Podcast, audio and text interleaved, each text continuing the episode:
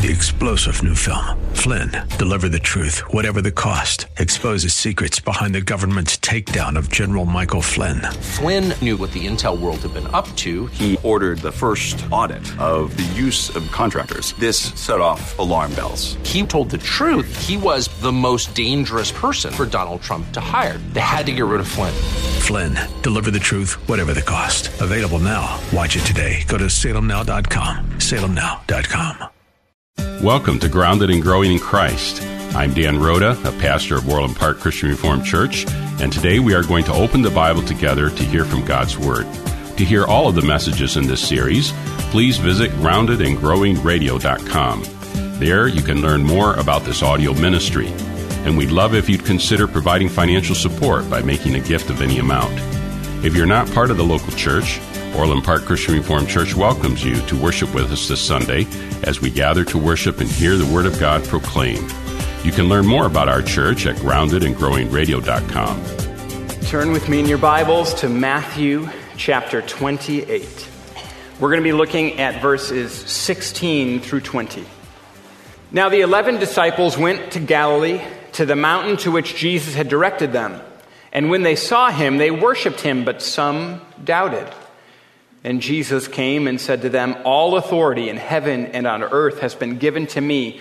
Go, therefore, and make disciples of all nations, baptizing them in the name of the Father and of the Son and of the Holy Spirit, teaching them to observe all that I have commanded you. And behold, I am with you always to the very end of the age. Of course, Matthew 28 is a passage that needs to be listened to. Of course it is, because it's Holy Scripture, inspired by God. Of course, it's a portion of Scripture that should be believed, because these are the words of Jesus, our Savior. These are the words of Jesus Christ. Go into all the world and make disciples of all nations, baptizing them, teaching them to observe everything that I've commanded you. And of course, Matthew 28 would have been attended to by the disciples in a substantial manner. Think about the incredible drama surrounding this passage of Scripture. Jesus has died and he has risen again from the grave. The disciples are seeming to understand who Jesus is. They seem to finally understand who this rabbi is that they've been following for the last three years. They seem to finally get that Jesus is God. At least a number of them do. How do we know that? What in the text would indicate that they have come to understand who Jesus is? Well, it's located for us in the text in verse 17. We're told that when the disciples see Jesus, they worship him. In the midst of doubting, some are still doubting, which is remarkable. Jesus has risen from the grave, there's still doubt. But in the midst of the doubting, there is worship for Jesus. Now, these disciples, these disciples were those who had been growing up and trained in the Jewish way of thinking. They would have known that you only worship God and you worship God alone. And when they see the man that they followed for the three years of his earthly ministry, when they see him alive again, after they had witnessed him going to the cross and being buried, when they see him alive, it seems to strike them that this is in fact God. And so they worship him. They worship. Jesus has come through death. Jesus has conquered death, and his disciples, even though some doubt, in the midst of that doubt, recognize that Jesus Christ is God, and then they worship. And so, as Jesus speaks to them here at the end of Matthew 28, the disciples, at least most of them, recognize that the words of God are coming to them. That they need to receive these words of God. And Jesus, as he speaks to them, Jesus Christ, the God man, he issues a command.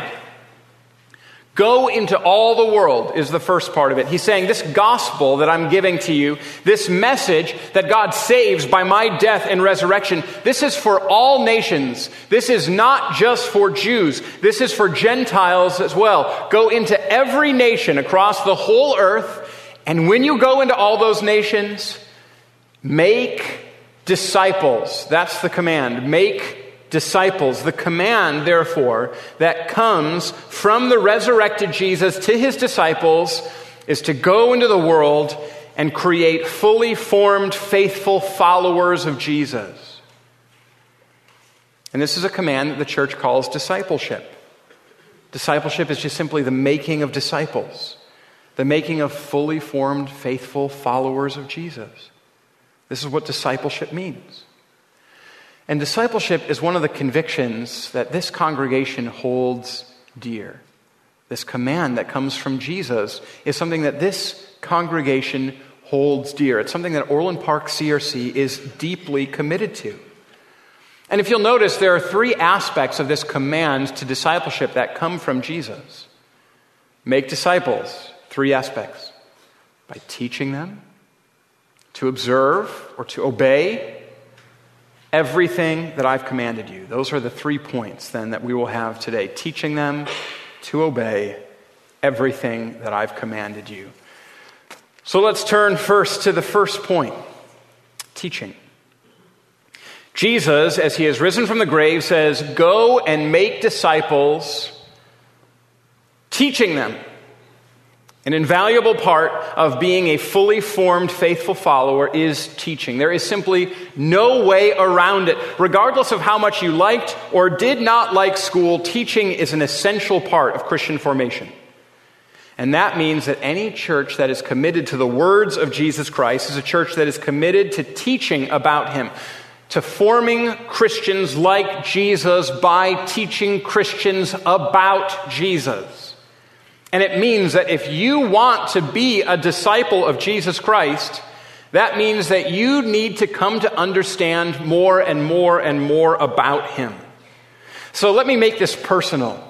As this command comes from Jesus Christ, you have been called by God to be a disciple of Jesus. And that means that you have been called by God to learn more about Him. And so the question that each of us should wrestle with this morning is Do you know more about your Savior than you did three years ago, two years ago, four years ago?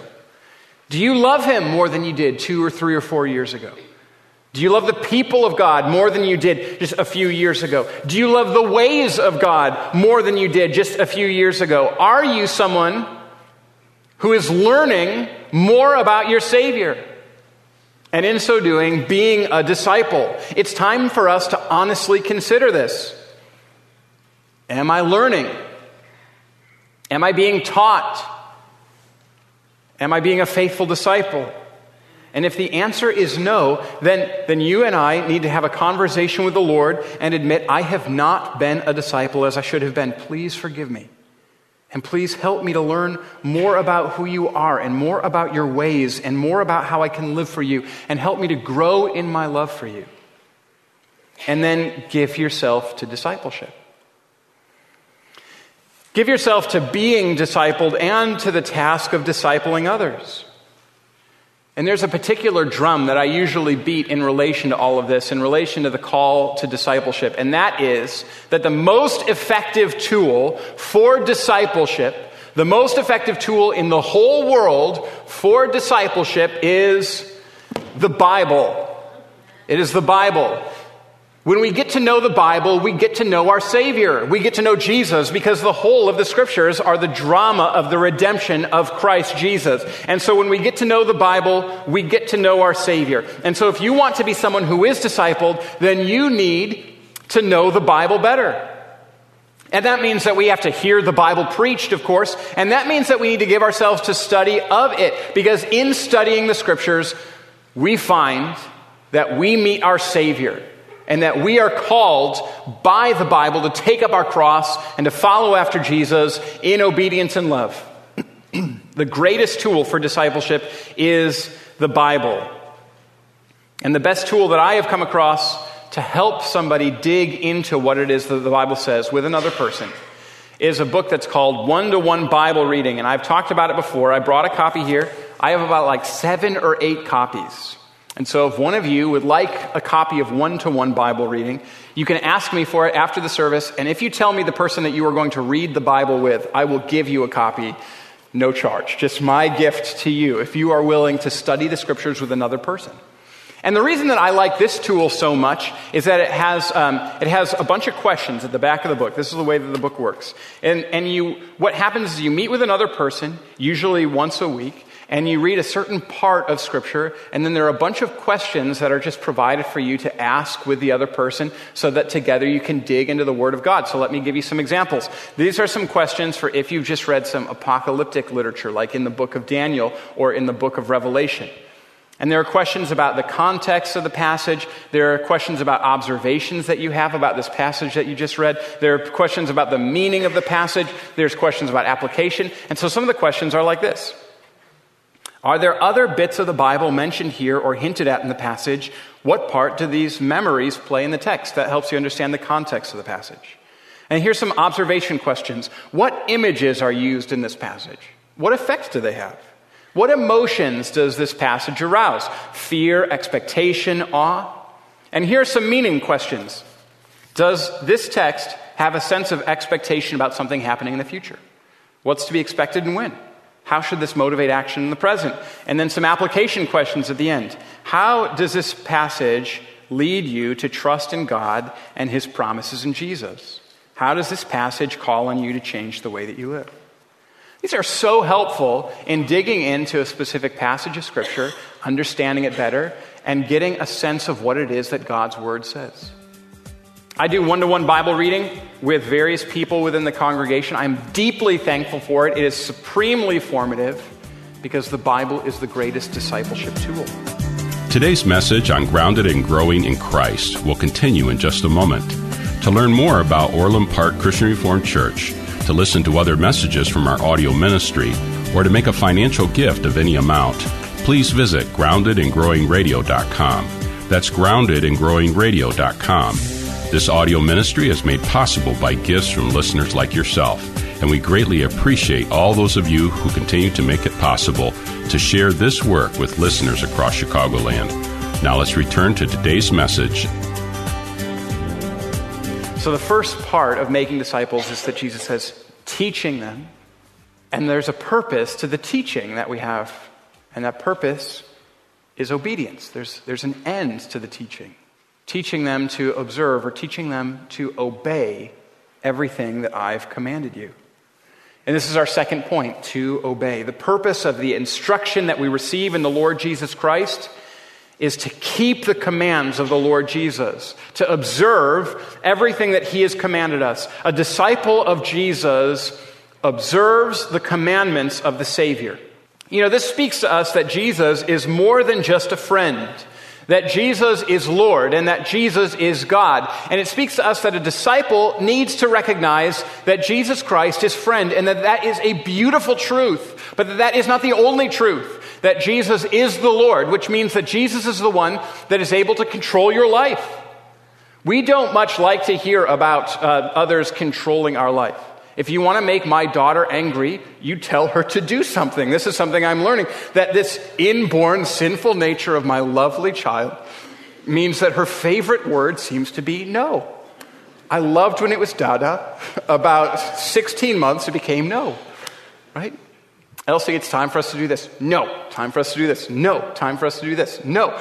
And every time I hear that, I'm like, man, this is insightful in understanding my own heart.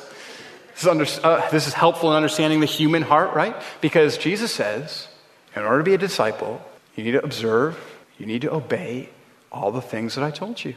And the natural inclination is to hear that and be like, no.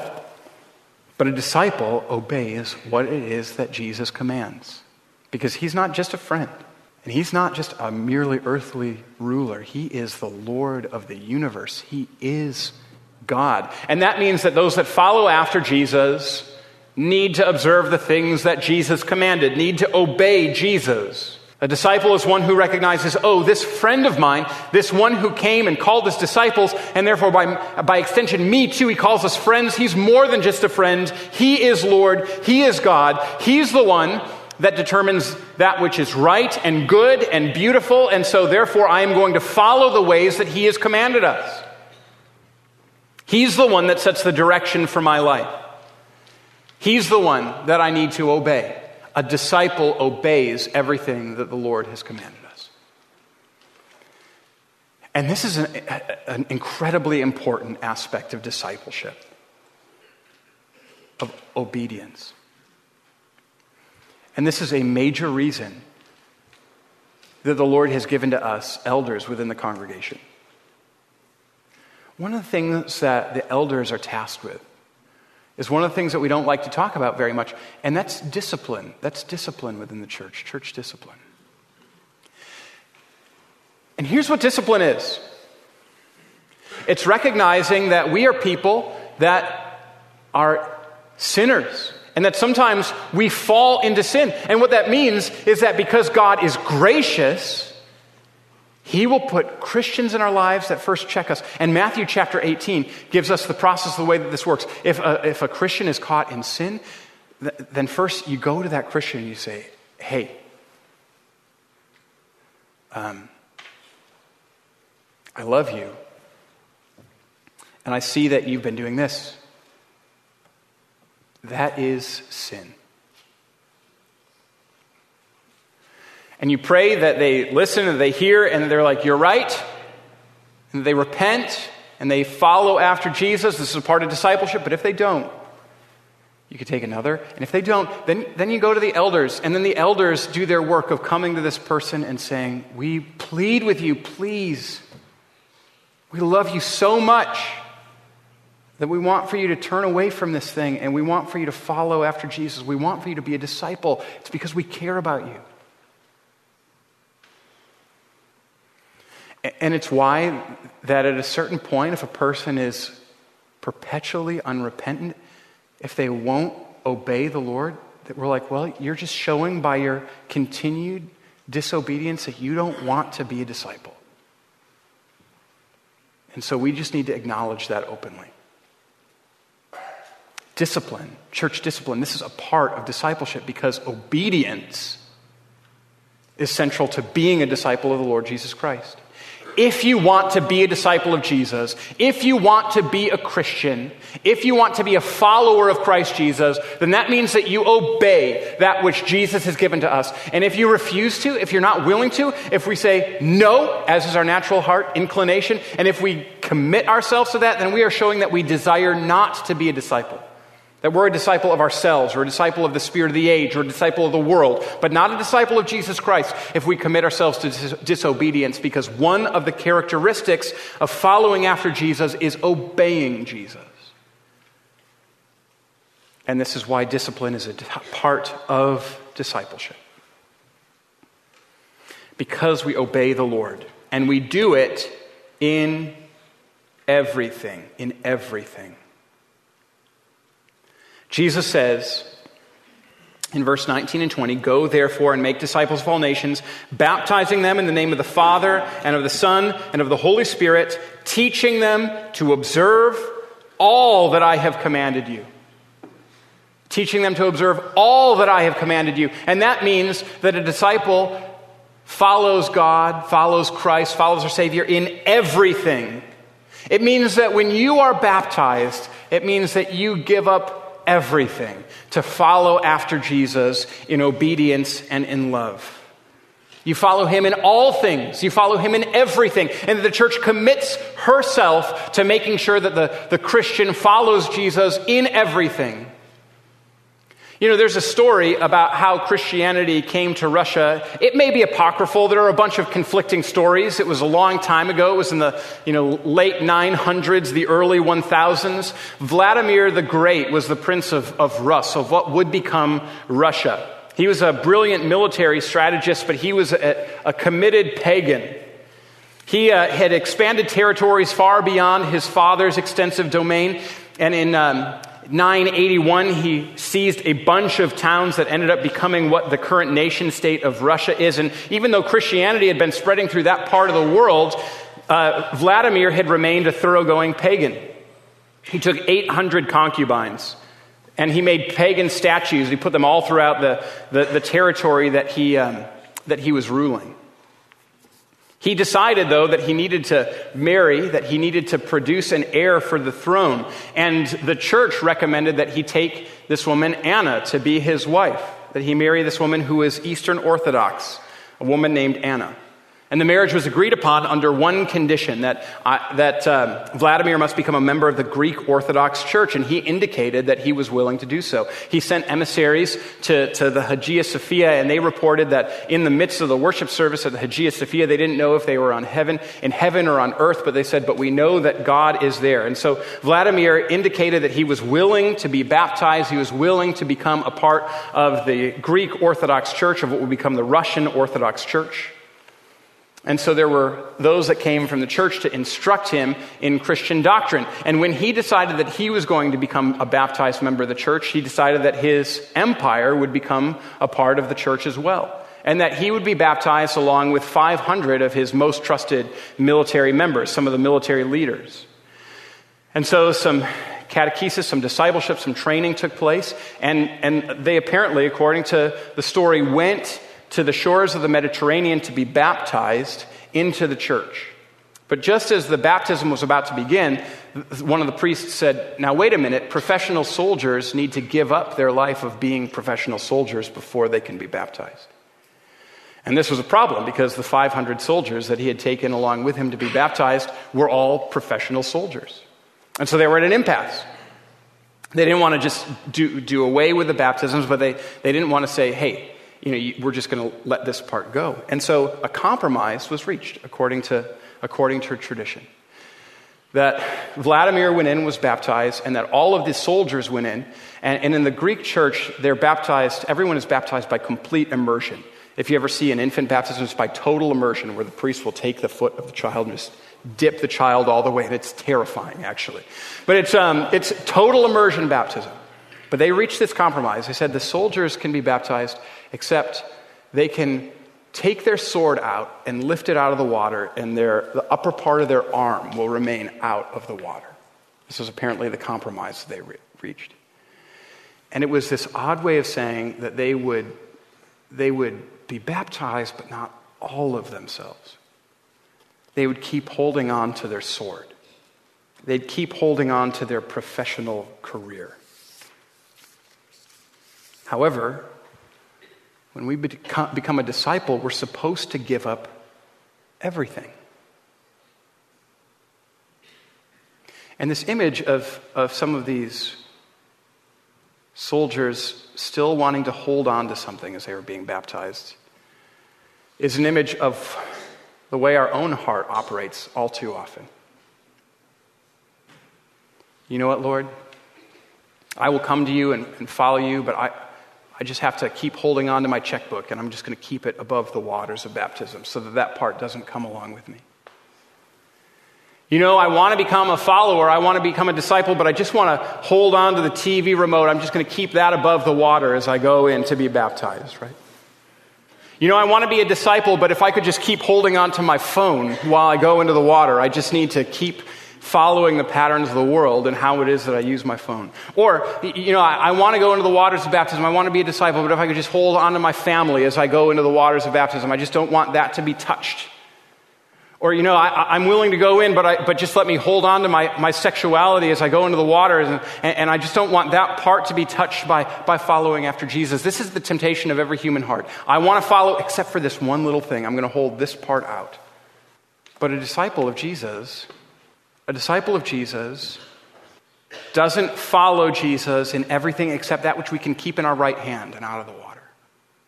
A disciple of Jesus follows Jesus in all that he has commanded us.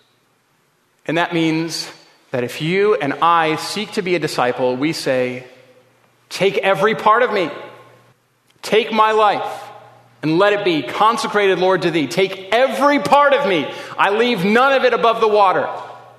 I give myself entirely to you. I want to be your disciple. And if we want to follow Jesus, we follow him in everything. We release our claim to anything else that we had before we follow after him. And we say, You take me, Lord Jesus, and you take every part of me. And so the question, again, comes to us this morning are there things in our own lives that we're refusing to let go of, that we're keeping just above the water so that that part of us isn't called to follow Jesus as well? It's time to let go. It's time to be fully immersed. And it's time to give your entire self to following after Jesus because this is what discipleship means and looks like. This is what it means to be a fully formed, faithful follower of Jesus. This is what it means to be a disciple. My prayer is that the Lord speaks to you through His Word, that we cultivate grateful hearts to Him and flourish in a world searching for the hope that we find only in Jesus. To hear more about gratitude, to learn about Orland Park Christian Reformed Church, or to support our work preaching the Bible on AM 1160 through this audio ministry, visit us today at groundedandgrowingradio.com. I'm Pastor Dan Rhoda, and on behalf of the Orland Park Christian Reformed Church, we want to thank you for your support and partnership in proclaiming the Bible here on AM 1160. If you're not part of a local church, Orland Park Christian Reformed Church welcomes you to worship with us this Sunday. You can find all the details online at groundedandgrowingradio.com. Thanks again for joining us, and until next time, may God bless you. Grounded and Growing in Christ can be heard weekdays at 2 p.m. on AM 1160. I'm Derek Buikema, pastor of Orland Park Christian Reformed Church. This month we're focusing on the topic of gratitude throughout the Bible, exploring how God has instructed us to flourish in the world with hearts grateful and thankful to God. If you're not a part of a local church, Orland Park Christian Reformed Church welcomes you to worship with us this Sunday as we gather to worship and hear the Word of God proclaimed. You can learn more about our church at groundedandgrowingradio.com. Three star general Michael J. Flynn, head of the Pentagon Intelligence Agency, knew all the government's dirty secrets. He was one of the most respected generals in the military. Flynn knew what the intel world had been up to, he understood its funding. He ordered the first audit of the use of contractors. This set off alarm bells. The explosive new documentary, Flynn, Deliver the Truth, Whatever the Cost, and covers the facts behind this scandal. Flynn told the truth. He was the most dangerous person for Donald Trump to hire. I find out the worst enemy that I'm going to face in my life is right here in America. They took my assessment and they wanted me to change it. And I was like, I'm not changing it. They had to get rid of Flynn. With in depth interviews, archival footage, and never before seen personal records of the man behind the headlines. I just felt like I was drowning. Flynn, deliver the truth, whatever the cost. Available now. Watch it today. Go to salemnow.com. Salemnow.com.